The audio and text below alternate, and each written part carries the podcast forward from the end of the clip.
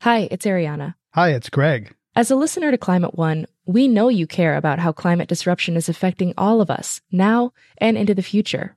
I'm guessing you already do several things in the spirit of climate action. Here's another one giving a donation to us to continue bringing you shows about the causes and solutions to the climate crisis. You can do that at climateone.org/slash donate. We offer all our podcasts and radio shows for free, but it takes time, effort, and resources to produce new episodes every week. When you give, you'll help us pay for the talented staff, equipment, and materials we need to make the show. And you'll join a group of other dedicated funders and community supporters who keep Climate One on the air. If you're inspired by the guests and conversations we curate, please consider making a gift today at climateone.org/donate. Thank you for your support and thanks for listening. Hey climate conscious listeners, this is Greg Dalton. You're listening to the C1 Review, a podcast presenting highlights from some of our past shows. You can check out videos, podcasts, and more at climateone.org. This is Climate One, a conversation about powering America's future. Today, our host, Greg Dalton, is taking a look at some pretty compelling ideas for grappling with the greenhouse gases that are creating havoc with our weather and our economy. Carbon negative concretes, carbon nanofibers directly from CO2, the possibility of putting big chiller boxes in the Antarctic and cooling the air enough that the CO2 falls out as snow. I mean, some of these things may really buy us some time. While there are plenty of ideas about what to do about climate change, we often don't know what to do with our feelings about it or how to talk about it with others. How do we break the taboo about talking about this in a way that's not touchy feely, it's not particularly emotional, it's just very normal and it's very naturalized? Climate science, hope, and worry. Up next on Climate One.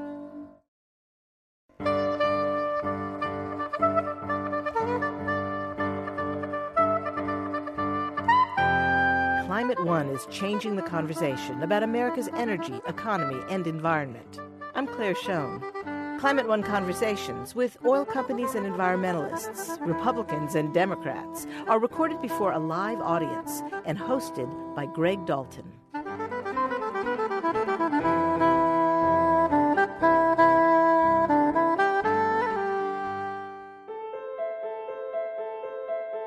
The historic climate summit in Paris is behind us, and nations around the world are facing up to what it all means and what they need to do to live up to the lofty promises made. Yet scientists and politicians agree that these goals for dialing back global warming are only the tip of the iceberg.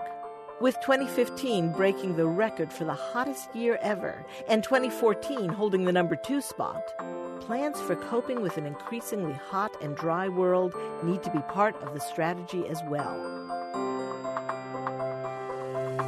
And facing this future can be scary.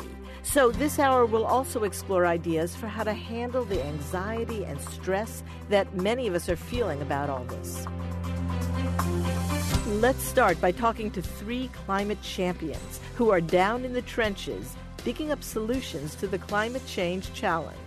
Chris Field is Director of Global Ecology at the Carnegie Institution for Science at Stanford University.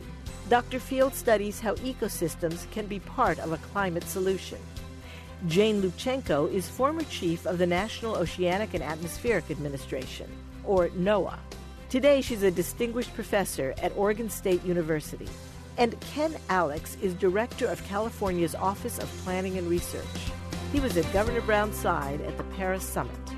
Here's our conversation about moving the ball forward post Paris. Jane Lubchenco, the Paris Climate Agreement is historic. A lot of people have been working toward this for, for decades. How do you feel about the Paris climate deal? Even though it doesn't get us as far as we need to go, it sets us on that path. And I could just sense, not only in Paris, but around the world, the relief, the excitement, uh, sort of recommitment that it, it energizes everybody. And I think it's really a virtuous cycle. You know, good things feed on good things, and it really is an amazing accomplishment. And I have to say, how important it was that we had really strong science to underpin that. It's very exciting. It's a big win that many people concerned about the climate needed. Ken Alex, what does the Paris climate deal mean to you personally? To me personally, uh, a lot more work. Literally, the morning that it got signed, I get a call from the governor, and he says, We've got a lot of work to do. this is really hard. We, have got to get 40% reduction by 2030. What, what are we going to do? so I asked him for, you know, maybe an hour off. it's a lot of work, but also, you know, how does it feel this moment of Paris? A lot of excitement, a lot of joy?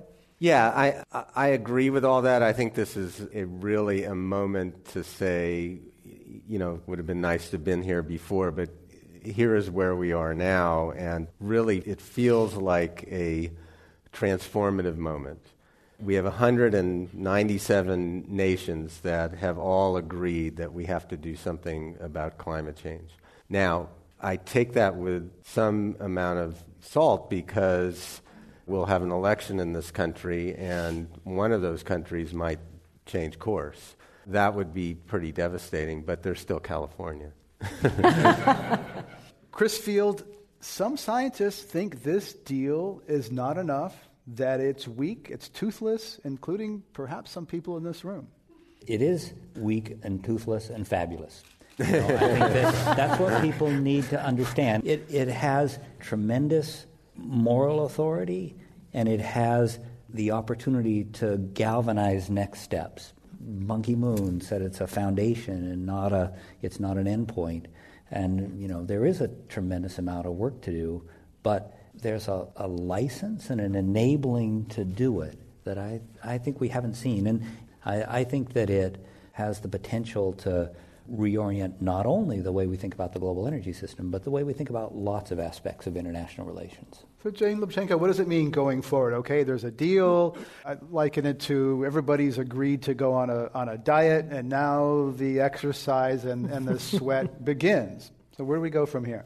Well, I think there are a lot of things that will happen because we have an agreement. I think there's a very strong signal to the business community that there are going to be new business opportunities. And that is really powerful. I think that the moral authority that Pope Francis articulated that helped pave the way for the agreement will continue and is an invitation to various faith based groups and religions around the world to help be part of the next steps and to be engaged and because the agreement now has built into it mechanisms for verification, mechanisms for making new commitments that are more aggressive, I think there is the expectation that this is a start and that there's going to be more opportunity down the road.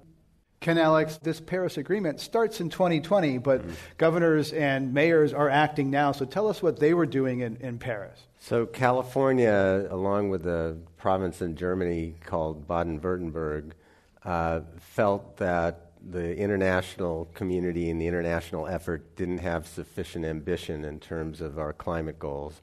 So, we devised a, an agreement called the Under 2 MOU in which all the jurisdictions that signed it agreed to uh, a goal of 80% to 95% reduction of greenhouse gas emissions from 1990 levels by the year 2050, or under two tons per capita. And the difference there is there are developing areas of, of the world that are already below two tons, and it would make no sense for them to reduce 80% from their current levels. We started this one year ago just as an idea. And by the end of uh, the Paris negotiations, we had 124 jurisdictions representing $19.9 trillion of GDP, over a quarter of world GDP, having signed up to this greater ambition. Yeah. Thank you. And this includes 34 jurisdictions in Africa, uh, multiple tropical forest states, really a north south coalition that's quite unusual. And, and so now the challenge is going forward how do we make sure that this coalition has a voice in the process? Um, and how do we keep pushing forward, share information, technology, et cetera? And that's part of my job to, to help figure that out. We're talking about climate change and science with Jane Lubchenco, Chris Field, and Ken Alex. Chris Field, uh, some of your colleagues at Stanford have done research on the climate connection to drought. Tell us what's the latest science. I think the California drought is really a, parable for the kinds of things we'll see around the world, where we're not going to have uh, disasters every year, but we've really uh, loaded the dice or, or tilted the playing table so that unfavorable outcomes are, are more likely. Uh, NOAA's work shows really clearly that it takes the combination of a dry year and a hot year in order to have a high probability of drought. And we used to have occasional hot years and occasional dry years, but now every year is a hot year. And it means that the probability of having the two together is much higher than it was. Ken Alex, 2016, probably going to be hot, might be wet, might be dry, depending on El Nino. What's the priorities for the Brown administration for what you want to do in California in 2016? So, all parts of the economy, from renewables in the, in the energy system to building efficiency to uh, how are we going to deal with natural and working lands, ensuring that they're sinks uh, for carbon rather than sources. All of that is going to be updated particularly with an eye towards 2030 and our 40% reduction goal. 450 million tons of carbon emitted every year in California, down to 260. That is a very substantial change, and we want to do it in a way that is not so disruptive that we create a political dynamic that makes it untenable. We're going to go to our audience questions. Welcome to Climate One. My name is Wayne Roth. I'm a member of 350.org. I have a question for Dr. Field. Back in 2013, I heard you give a talk at Stanford talking about extreme climate events.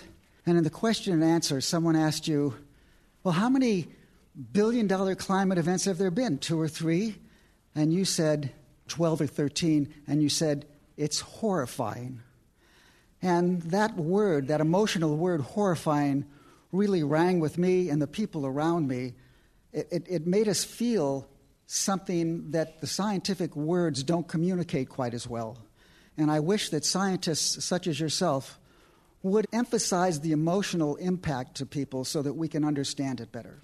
I um, participated in a forum with Bill McKibben recently, and, and he was talking about our IPCC report, and he said, after decades, uh, IPCC finally uh, got a thesaurus, those, uh, so they can, they can actually uh, characterize in emotional as well as in factual terms what's going on. And it is really important to find words that connect with people.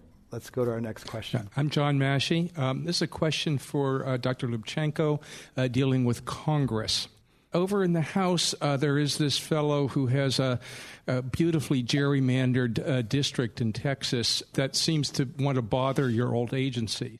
Chairman Lamar Smith, who chairs the House Committee on Science, has been going after NOAA scientists, accusing them of uh, manipulating science to try to discredit the science, to inhibit scientists, to put a chilling impact uh, on the scientific community. So, this is an ongoing pattern. I, I, think what can be done is to really shine a spotlight on it and to say this is really inexcusable. NOAA has uh, a spectacular scientific integrity policy that was created when I was at the helm and for which I'm very proud. Let's go to our next audience question. Hi, my name is Carter Brooks. I'm an artist and philosopher of climate art. One of the criticisms of the Paris Agreement, but personally I think one of the brilliant pieces of it is that the commitments have no legal, they're not legally binding, which much has been made about how that was done to, so we could do things in this country because we could never pass a legally binding. But I think it, yeah. it loosens the, loosens the muscle so people can actually get to work. I think it's important not to underestimate the power of peer pressure as opposed to some kind of legal requirements. Yeah. And I increasingly see being actively involved in developing solutions to the climate challenge as being a hallmark of a great nation. And that's one of the best things that came from the Paris Agreement. Uh, it really will engender this virtuous circle where the fact that you don't have a requirement can, in many cases, even increase ambition. I think one of the brilliant things about the lead up to Paris was having countries make voluntary commitments before the summit started. And uh, especially when the US and China together said, we, as the two leading nations that have the largest greenhouse gas emissions, are going to do something, that really triggered a lot of this social pressure. And, and there is really a lot of needing to avoid being shamed and wanting to be part of the club. And I think that's a very powerful motivator.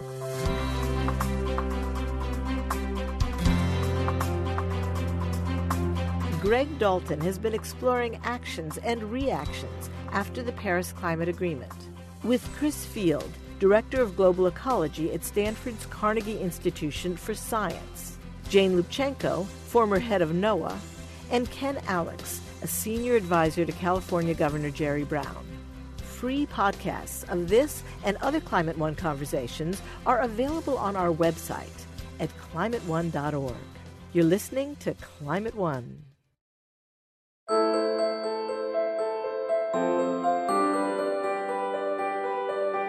You're listening to Climate One with Greg Dalton. In the Paris Agreement, essentially every government in the world pledged to fight climate disruption. But meanwhile, the mercury is rising and the weather is getting weirder. From America to Australia, people are stepping up to the plate with solutions. Some are banking on visionary technology, while others are simply climbing up to their roof to install more solar panels. For insight into these ideas, Greg talked to Tim Flannery, an Australian scientist and author of the new book, Atmosphere of Hope Searching for Solutions to the Climate Crisis. Ben Santer, a climate scientist at Lawrence Livermore National Laboratory, and Rebecca Shaw, who is a senior lead scientist with the Environmental Defense Fund. Here's our conversation about hope and action. Rebecca Shaw, you were a budding marine scientist in the late 1980s, and you were down in the Amazon and had kind of a climate epiphany. Tell us what happened. Yeah, I was a research assistant on a project. It was after I finished my undergraduate degree at UC Santa Barbara, and I was so excited to study the natural world. And, and I went down there at the time when uh, there was a burgeoning understanding of what was going on with deforestation and its effect on climate. But the governor of Amazonas, the state of Amazonas, actually uh, had a program where he was handing out chainsaws to the settlers so that they could go and settle the land at the time. And we saw the lake we were living on go from complete 100% forested to 100% deforested in the very short amount of time. And it certainly got the attention of all of us working down there. and that's when I really realized that it wasn't enough to study the natural environment, but it was uh, had to understand the social systems that were going to sustain it. Ben Santer, uh, you wrote a sentence in 1995, famous sentence in Climate. What was the consequence of writing that sentence?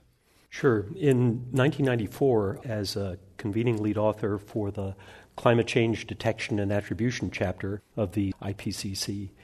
And after evaluating the scientific evidence, hundreds of studies, our group came to the historic conclusion that, quote, the balance of evidence suggests a discernible human influence on global climate. And I had no idea that that single sentence was going to change my life profoundly and really uh, change the world. How did that change your life? Well, the Global Climate Coalition, this consortium of energy interests, didn't like that balance of evidence finding. And because it said humans are causing it, no Martians or whatever. It's humans are causing this disruption. It said we've evaluated the evidence, and for the first time, the national and international scientific community spoke with one voice and said, We've seen enough. The evidence is pointing in one direction humans were no longer simply innocent bystanders in the climate system. We were actually active participants. And unfortunately for me, I was the messenger, and a lot of powerful people didn't like that message. And they personally attacked you? The Global Climate Coalition produced a report entitled IPCC uh, Institutionalized Scientific Cleansing. And this was at the time that ethnic cleansing was going on in Bosnia. So the accusation was that I specifically was responsible for purging all scientific uncertainty from this chapter of the IPCC report. So it was a pretty serious allegation, and one gentleman uh, circulated an email uh, stating that I had been indicted by the Hague International Court of Justice for, quote, falsification of international scientific documents, unquote. So nothing in my scientific career had prepared me for that kind of reaction. Real hardball. Tim Flannery, you were in Japan with the late climate scientist Steve Schneider, and you had something of a climate epiphany. Tell us about that. I'd been working for years before that in the high mountains of New Guinea, and I'd seen that the tree line was advancing on all of those mountains. And I knew that there was some sort of climate signal there, but couldn't kind of put it together in my mind what was happening. And uh, I went to a, a biodiversity conference in Japan, and Steve Schneider spoke for an hour, and that totally changed my world. It put everything in context. I could see then that those alpine environments, with all of their unique flora and fauna, just wouldn't survive unless we did something about climate change. And I thought the best thing I can do is write a book to put it in simple terms for people uh, what this was all about. And that book, The Weather Makers, was, yeah. came out in 2005 or so. Yeah. A lot of people have been impacted by that book. And Rebecca Shaw, climate is still pretty abstract, but food is one area where it's real for people. And there's some interesting shifts happening in food companies that are really trying to address climate solutions, but talking about good, healthy food. What's happening now is you see the impacts actually becoming very real. And when the impacts are actually affecting the things we care about, our health, our safety, or even our pocketbooks, we begin to pay attention. And one of those areas is food. Food companies are paying attention to the risks that are associated with increasing temperatures and more variable precipitation in the future. And they're making some really significant commitments to uh, decrease greenhouse gas emissions from their entire corporation. So tell us about Cheerios and Campbell's soup, two icons in the, American supermarket. Yeah, so, so we work uh, with uh, large corporations to help them make sustainability commitments. And some of those companies that we're working with include Walmart, Kellogg's, General Mills. They are making real investments into their companies and outside their companies. So, supply chains are the link between the, say, General Mills and its Cheerios to the oat miller to the oat grower, all the way down to the farm to make investments and commitments to soil health, to decrease fertilizer use, which actually emits a very powerful greenhouse gas, nitrous oxide, 300 times more powerful than CO2 and they're also making really significant commitments to water use efficiency. So, as precipitation becomes more variable, we can uh, make sure that we have sustainable water supplies. It's a real challenge. Food companies can't do it alone, but I see them as some of the leaders. Tim Flannery, are you seeing similar signs of optimism and change in the agricultural area in Australia? Farmers are at the cutting edge of this. They watch the seasons carefully. I was just speaking to Australian grape growers recently, and they told me that the season for harvest had advanced by a month over a couple of decades. That's very significant for them. It's just getting too hot. The grapes are getting sunburned, they don't have the water reliability. And bushfires are tainting the grapes with the smoke because we're getting really mega fires in Australia now as well. So conditions are changing, and um, we, we are seeing farmers now become much more proactive about reducing emissions. We've got a fantastic institution in Australia called the Clean Energy Finance Corporation, and it's helping farmers to reduce emissions wherever it can. So, if you own a piggery, you can go to the CEFC for some funding and unlock some more bank funding to put a biodigester in so that you deal with that waste rather than just let a methane, which is you know 20 times more potent than uh, CO2 as a greenhouse gas. Is it going to affect Australian beer? Well, that's a, that's a great question. Uh, that's one I haven't looked into, but it's certainly affecting As Australian soon as it wine. does, the whole system's going to change. that's true. Sunburned grapes, I like that one. It's a really incredibly exciting time to be working on this issue because you really see a lot of social change. You see people dealing with this information. There's a lot of positive reaction out there on the planet to help us adapt, to create more resilient society and more resilient food systems, and to really take a leadership role and really move the ball forward in, in terms of creating positive change so we avert disaster, I think is really worth our attention. Getting off fossil fuels could result in uh, healthier people, cleaner communities, cleaner economy. Tim Flannery, if someone's listening to this, what are some top things that someone can do? Okay, all right, what do I do in my life? What do I change tomorrow? The new thing that I think is just infinitely powerful is the emergence of these groups of concerned citizens mm-hmm. who are working together to do something. You know, we've got a little group in Australia called Solar Citizens who own solar panels on roofs. They're hardly radicals. Most of them are pensioners or people with a heavy mortgage. You know, they're hmm. watching their budget, so they want to make sure they control their energy costs. But they've formed this group to say to governments, you know, we like this stuff, we want more clean energy. And, you know, Australia's leading the world with solar rooftop installations. About one in five Australians now benefits from solar electricity on their rooftop. So joining groups like that is really, really important. Australian Youth Climate Coalition, I think there's an American Youth Climate Coalition, is another great outlet for younger people. They use social media in ways that astonish me when I see that. You're just joining us. Tim Flannery is author of the new book, Atmosphere of Hope. Other guests today at Climate One are Ben Santer from Lawrence Livermore National Laboratory and Rebecca Shaw is a scientist with the Environmental Defense Fund. I'm Greg Dalton.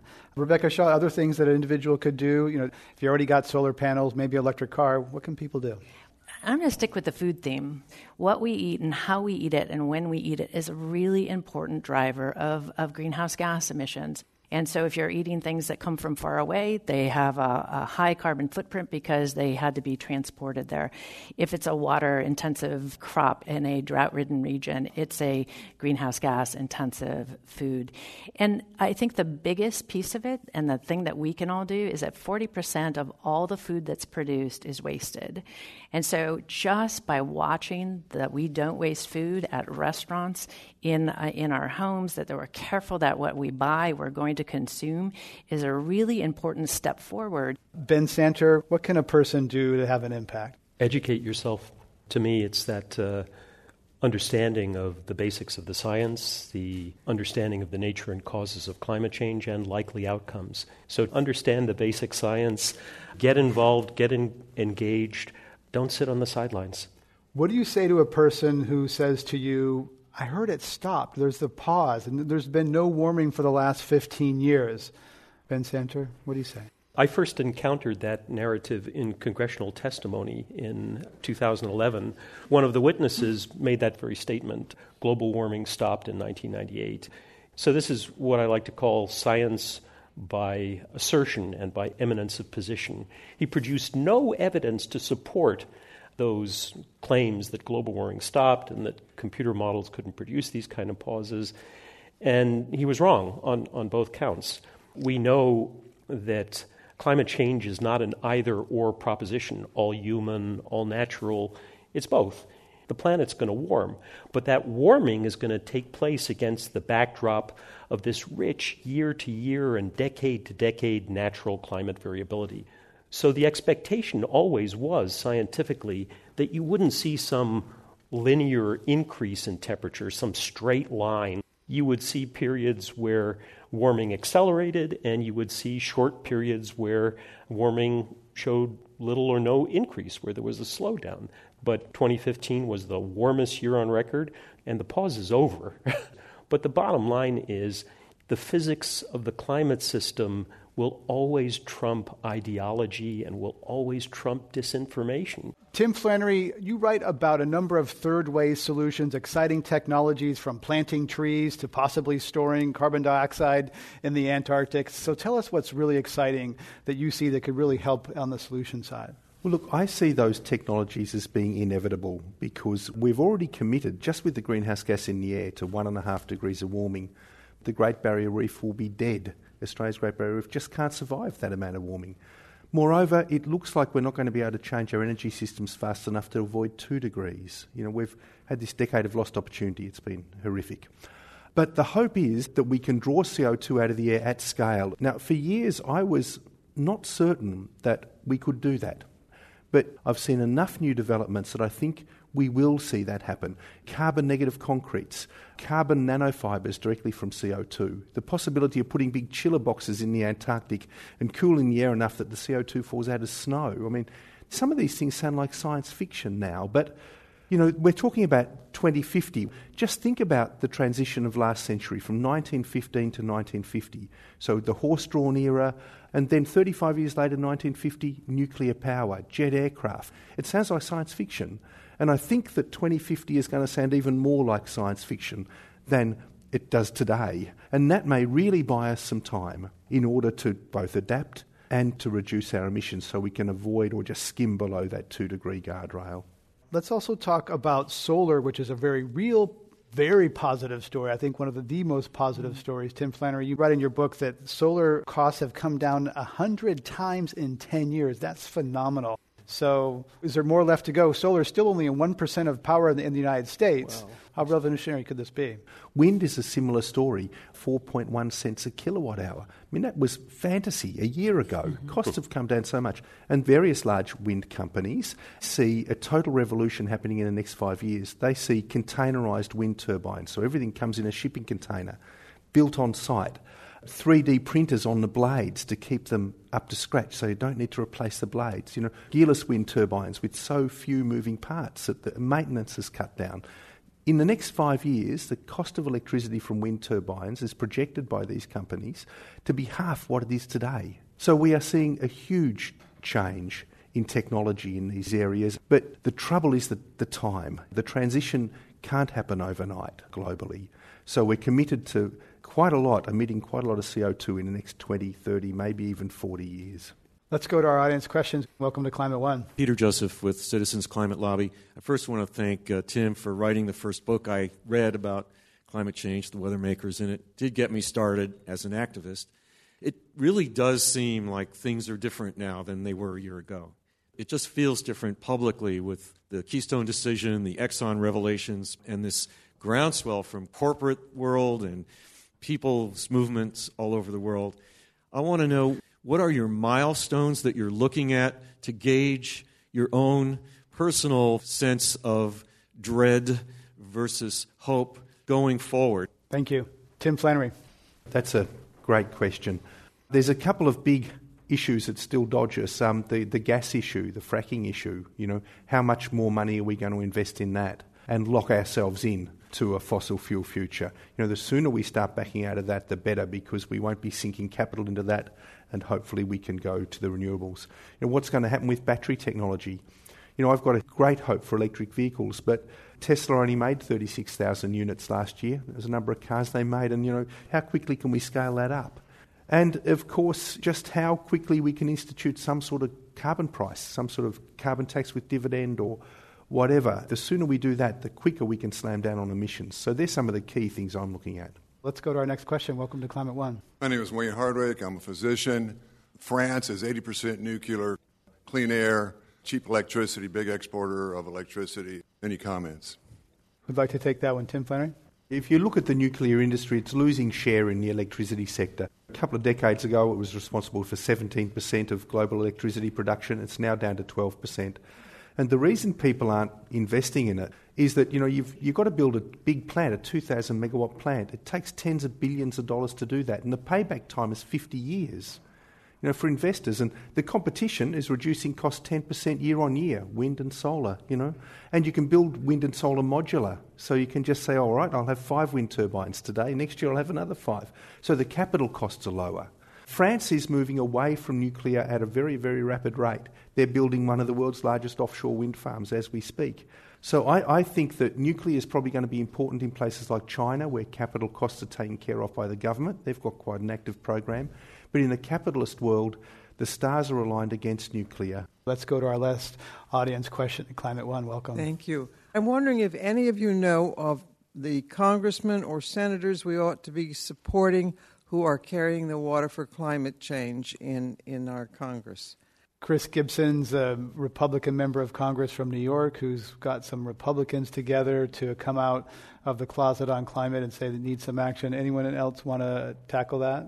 Kelly Ayotte, uh, Lindsey Graham, Pataki, uh, George number, Pataki. George Pataki, a number of voices uh, on the Republican side have recognize the reality of human caused climate change and recognize that this is an issue for American jobs, national security. So I think some of the ideology is going out of it. That's one of the reasons for my own personal atmosphere of, of hope there that uh, these, these ideological divides are crumbling. Greg Dalton has been discussing taking action to bring down the temperature with Tim Flannery, author of Atmosphere of Hope, Ben Santer, a climate scientist at Lawrence Livermore Labs, and Rebecca Shaw with the Environmental Defense Fund. We'd like to hear your ideas about taming the climate. Our email is climateone at commonwealthclub.org. Or join us on Twitter.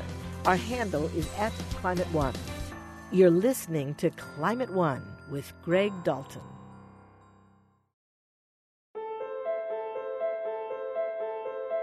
The climate challenge requires action, but in order to act, we need to be able to talk about the issues with both friend and foe. Yet, climate disruption is just not something we discuss in a social setting. How do we start that conversation? Greg's next guests may have some insight into this impasse. Joan Blades, who may be best known for founding the advocacy group MoveOn.org, has also started a group called Living Room Conversations, which brings liberals and conservatives together to talk about the issues that divide us. Also joining Greg is Joshua Freedman, who's the CEO of the nonprofit Six Seconds, which explores the idea of emotional intelligence. He wrote the book Inside Change at the Heart of Leadership. And Renee Lertzman is a clinical psychologist and climate strategist. She's the author of Environmental Melancholia Psychoanalytic Dimensions of Engagement. Here's our conversation about the emotional side of climate change. Joan Blades, let's begin with you. Did you have a particular moment where there was a climate epiphany, or was it a gradual awakening where you came to realize that climate is something you ought to think about? In 2005, I was part of a group called Reuniting America, bringing leaders on the right and left together to talk. And I had the opportunity at that point to talk with leadership of the Christian Coalition and Grover Norquist, and I had some great conversations. Five years later, I realized that I could not have that same conversation, and that having that human connection can make all the difference in the world because once I like you, and I hear you in a completely different way. And that was the inspiration for living room conversations. As that boundary talking about climate became more impenetrable, we needed to make that human connection. And then things would become possible. So it sounds like you're saying it's more difficult to talk about climate now, even though there's more evidence and it's more in the headlines than it was 10 years ago. Is that right? I believe that is the case, yes. Josh Freedman, how do you talk to people who have very different values, different sets of views on, on energy, climate, et cetera? Carefully. I have a, a, family member who's very conservative, and I was thinking about the interactions with him and how I have sometimes retreated from, you know, it's Thanksgiving and like, oh, don't bring that up. But I feel it's so important and I also am kind of interested in his perspective. And my solution has been to make it personal. I mean, I, am not a climate scientist and I don't have all these facts at my disposal. But last time I saw him, I said, wow, I just drove down through the Central Valley and it was so dry. I've never seen it like that. It really scared me. And so being able to speak from my own experience, I'm not telling him he's wrong. I'm just talking about what I'm seeing and feeling. And I, I think it's a way for me to assert myself without moving into polarizing conversation. I mean, what we've seen modeled in the media and with leadership too often is this very disrespectful way of engaging with each other. And a living room conversation is just two people with different viewpoints, each invite two other people, their friends, so that's generally three and three, to have a conversation about a given topic. And then when we discover these people with very different ideas are actually kind, caring, intelligent, and on both sides we have some misimpressions there, then a great deal more becomes possible. And allows for that kind of trust and intimacy to start to find your common ground. Renee Lertzman, I feel sometimes that even when talking to people who accept climate reality, they still don't want to talk about it. They will talk about it for 30 seconds and then change the subject. Okay, let's talk about something lighter, more, hey, how about the Super Bowl? Whatever it is, right? What's going on psychologically there? These are people who accept it, but still don't want to hold it too closely or too long. Um, in my experience, it really comes down to anxiety and the kinds of anxieties that this topic can bring up for us, and not even knowing at a conscious level that that's what's happening. And so, as social beings, we're constantly sort of calibrating and monitoring with one another what's acceptable or not to, to venture into. And when we're not getting the cues from others that it's actually you know, not okay, that we may make someone else uncomfortable or feel threatened, um, we tend to sort of shut down. And so, how do we break the taboo about talking about this in a way that's not touchy feely, it's not particularly emotional, it's just very normal and it's very naturalized. Calm the nervous system down so that we can actually have a conversation and access what we feel and think about this. Josh Freedman? I think there's a real paradox here because I think a lot of us feel this growing sense of urgency. And you know, taking this kind of disarmed stance and like treating this as a neutral topic. It's not a neutral topic. You know, and when we start looking at the choices that we're making and the seriousness of those choices, I think it's really hard to cope with. I think it's really overwhelming. And I don't know about other people, but I'm just overwhelmed with normal life. You know, and like mm-hmm. then you want to add on top of it, like, yeah. oh, is this purchase going to contribute to the destruction of the planet?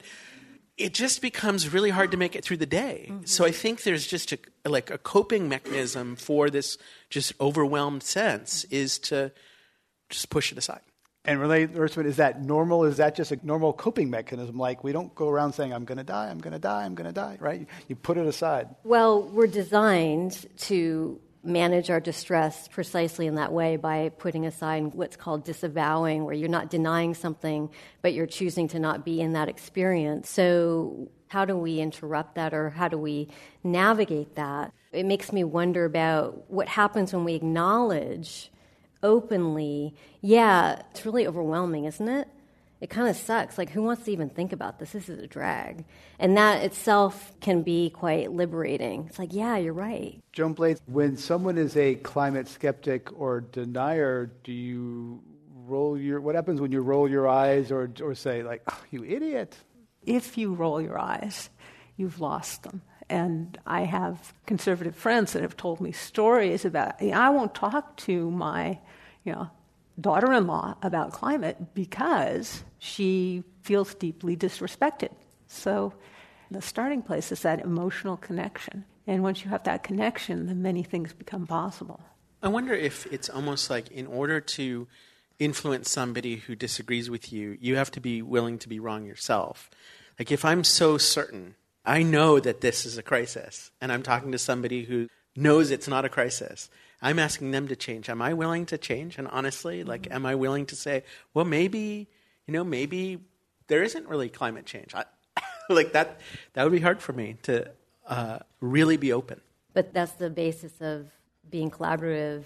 Precisely that capacity to be open to being wrong, to not knowing. And my sense is that's in short supply right now in the climate space, and I, I think it's related to the anxiety and the fact that the stakes are so incredibly high. So, my question is how do we create the conditions that support our capacities to be a bit more open to that uncertainty that paradoxically unlocks more effective creative capacities than just we're not going there. We're only going to talk about you know, what I call rah rah environmentalism, like where the solutions are and there's no space. Renee Lertzman is a climate strategist and advisor. Our other guests are Joshua Freedman, CEO of Six Seconds, and Joan Blades from Living Room Conversations. Joan Blades, some of your liberal friends are hysterical about climate, and your conservative friends help calm you down. Tell us how that works. There can be a sense of panic when you mm-hmm. see the world as you know it heading in a direction towards not surviving. But we are deeply affected by our community, and my community now includes conservatives. I have techno optimist friends that really think that technology and business is going to solve this problem. And I'm listening and going, that's really interesting. My first reaction is that is just it's just wishful thinking to solve a problem this complex, we are going to have to be agile and collaborative and have everybody's best ideas. Mm-hmm. And the only way I know to do that is to be working with everybody in the room and listening to them and finding the place where we can create the win win solutions. It requires a lot of patience. Sounds like requires Joan Blades running for Congress. I don't know. Um, um, Renee Lertzman. With the fixation on solutions, part of what's going on is we're crowding out any space at all, any oxygen, for just simply acknowledging and saying, wow, like, how do I feel about this and what are some ways I can respond to this? Because there's no space here for anything except solutions, then that can be really oppressive and I don't think very agile. Renee Lertzman, are there heroes and villains in the climate story? Well, it sort of avoids the fact that we're all in this together. We're woven into a system where it's almost impossible to function without contributing to the problem. And guilt and shame around that is the most destructive kind of shutdown to any active engagement. So I think it's really delicate territory, actually. Joan Blades, you think that during the, the struggle for marriage equality, important things happened in terms of uh, moving away from villainization. Tell us about that. I sometimes use that as an analogy for the climate movement because there came a point where calling people homophobes and basically making them the enemy was seen as not helpful, and that if you could make people your friends and they might not support gay marriage, they might not oppose it in the same way. And I think with climate, you've got some of the same quality of when you make people that have a different viewpoint friends, they're going to have more interest. So that sounds like empathy. Josh Freedman? Presumably, many of the people here do believe that there's a serious and maybe even extremely serious issue with the climate. But to what degree are we willing to take responsibility for something that's really big and complicated and overwhelming? How does somebody who's open to this idea become somebody who's actually conscious and become somebody who's making more careful choices. And what I would suppose is that it has a lot to do with our own sense of purpose and identity. We don't change because we see, well, maybe in the future sea levels are going to rise, but what kind of person do I want to be? And so I think if we can help ourselves think about the kind of people we want to be, and what our own identity is and what our own purpose is, that becomes a catalyst for change. Renee Lertzman, I talked with some eighth grade students once about climate change. These are what, 13 year olds, something like that. And they looked at me as a person of knowledge, perhaps authority, and I couldn't tell them how bad I think it is. Mm. And I really had to hold back because you're 13 and I don't want to scare you. So, how should mm-hmm. someone mm-hmm. talk to children about their future in an honest way, but also not scaring mm-hmm. them. Right, yeah. So this is um, a critical question around young people having the cognitive ability to process certain kinds of information and treading that line around um, engaging with the facts, the information, but at but the same time. Is it bad to be scared about this? I don't think it is. I mean, I went through my crisis when I was young and it, it mobilized me. Some people say fear is debilitating, paralyzing, that hope is what motivates people. Mm-hmm. Right. I have said that. yeah. I mean, I. I think that as humans, we have incredible capacity to tolerate a huge range, and that we don't need to be patronizing around the fact that we only need hope and good news and good stories. What we need and hunger for as humans is authentic connection, authenticity. Now, the flip side of that is I don't think we want to burden young people with feeling like it's on them to have to solve and sort out our mess. And that can backfire into complete nihilism and anger and rage. I think a bunch of 13 year olds looking at an adult who's not, not telling them how, how, what they really think, most 13 year olds, that is going to reduce their trust level. Mm-hmm. And being willing to be honest about our own fear and our own despair, as well as our own joy. Like, optimism isn't denying problems.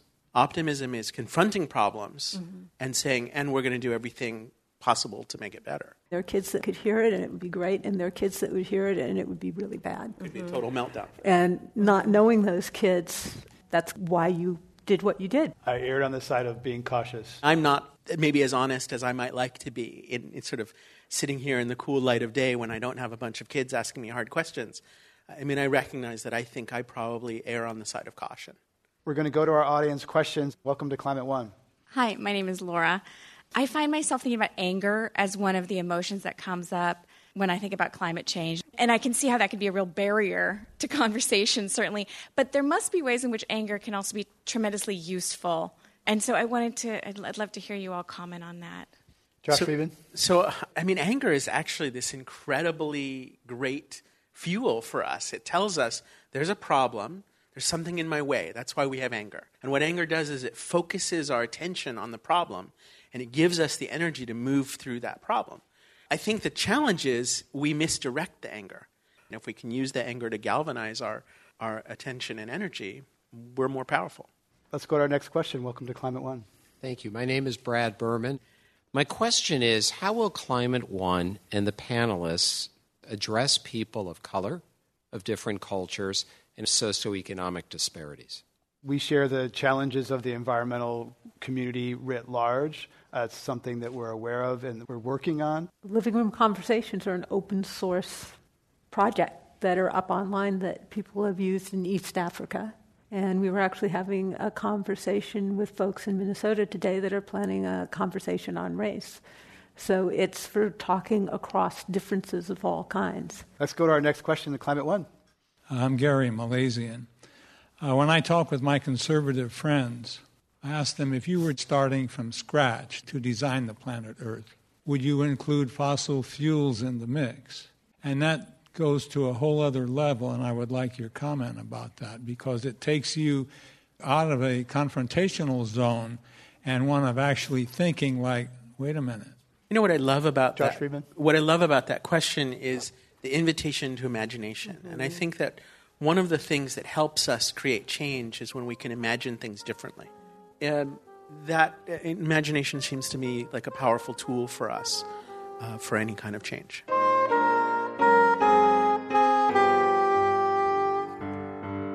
Greg Dalton has been discussing hope and worry in the age of climate change. We heard from Joan Blades, co founder of Living Room Conversations. Joshua Freedman, CEO of Six Seconds, and climate strategist Renee Lertzman. Free podcasts of all our Climate One conversations are available on our website at climateone.org, where you'll also find video clips, photos, and more. Please join us next time for another Climate One discussion about powering America's future.